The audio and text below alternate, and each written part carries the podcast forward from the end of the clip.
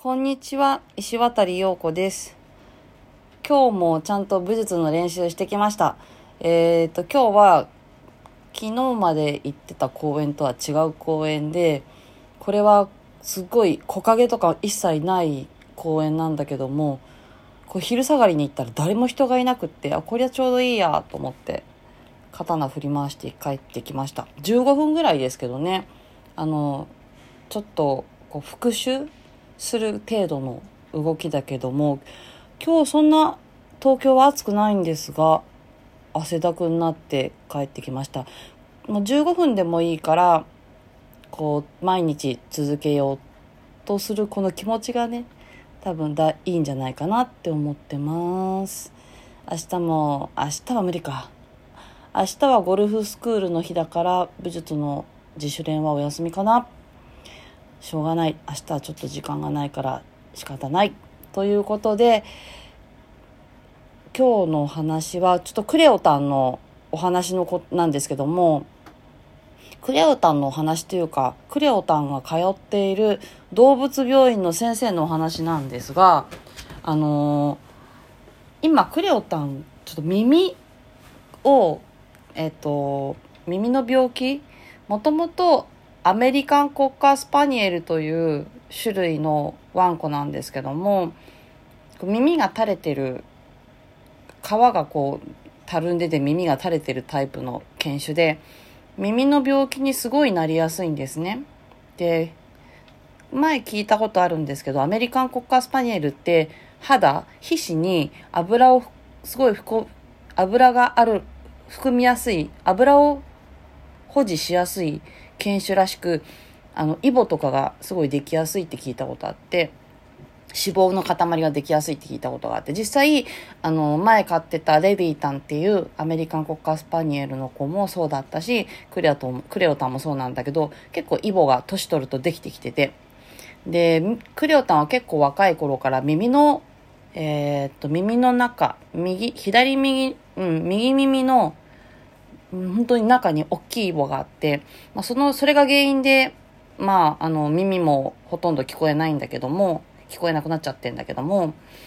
でこの間その耳の中の大きなイボがなんか一部こう海が出てきたっていうか破裂破裂したことがあってそれでちょっと耳が大変ただれちゃってかわいそうだから病院に通ってんですね。でやっぱ痒いからこうワンコってこう耳をこすりつけるようにしてこうなんかソファーとかのヘリとかにこすりつけるようにするんですけどそのせいで右の目にも傷がついちゃってで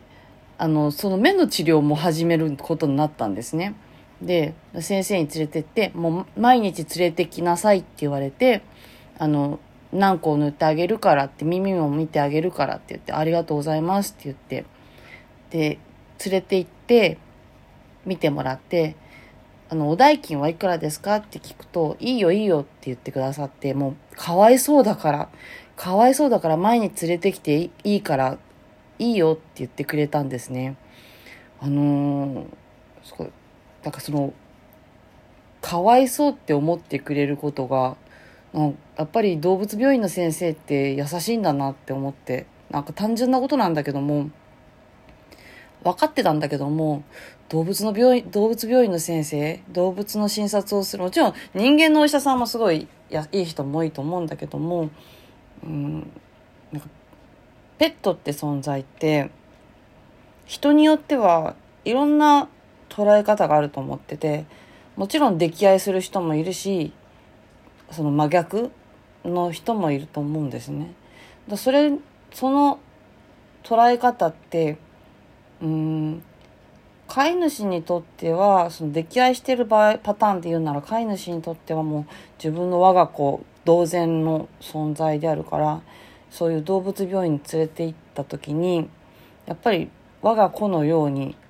こう接してもらえるとやっぱり嬉しいじゃないですか。ででもなんだろうな飼っていない方から見たらどう思うのかなってやっぱり自分のワンコを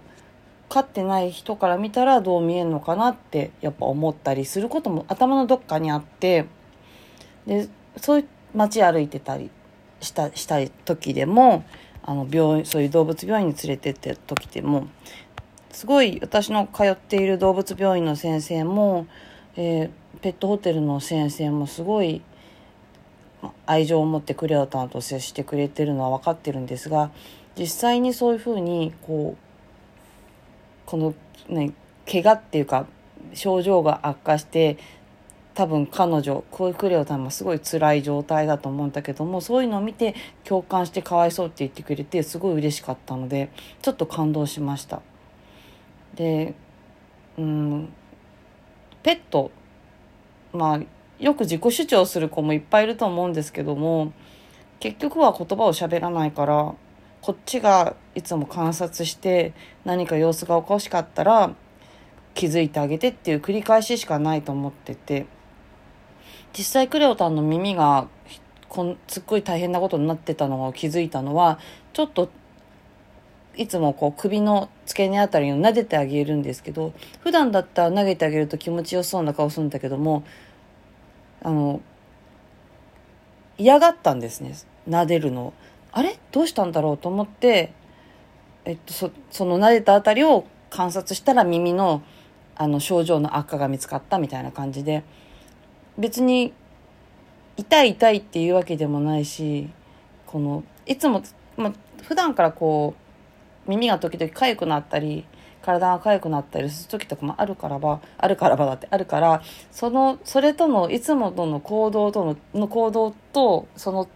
異変がある時の行動の見極め方もやっぱり日々観察してないと難しくて、うん、多分動物は飼ってる方だったら分かると思うんですけどあのちっちゃいお子さんをお持ちの方とかも多分分かると思うんですけども、うん、だから動物を飼うとか、うん、育てるとかもちろん子供を育てるのもそうかもしれないんですけど一緒にしたらもしかしたらは申し訳ないのかもしれないんだけども、うん、大変だし細心の注意が必要だし観察も必要だっていうことをこれからペットを飼う人とかにもちゃんと分かってもらいたいですよね。この間電車のポスターにそのペットがうるうるっていう風な可愛いあのプードルトイプードルの写真にうるうるっとした可愛い子犬の写真にすごい文字が書いてあって「その一目惚れ迷惑です」って書いてあるポスター見つけたんですよ。私これすごいと思って。本当に。これこれ私も声を大にして言いたい。もうこのポスター考えた人最高ですって思いました。あの最後までね歩み歩一緒に歩んでいける関係であるならばね家族としてペットを迎え入れるのも賛成なんですがあのポスターすごかったですね。その一目惚れ迷惑ですって書いてあったんですよ。すごいなと思って、確かになって思いました。ペットとかね家族とかはやっぱり生活を豊かにしてくれるからいるとすごいいいと思うんだけどもうん。前も喋ったけどももしクレオタンがいなくなったらこれから私が新しい子を迎え入れる勇気はちょっとないですね。まあ実際その時になってみないと分かんないけどという今日はしみじみと動物病院の先生に感謝をしたお話からクレオタンの話ペットの話をしてみました。ということでまた明日。バイバイ。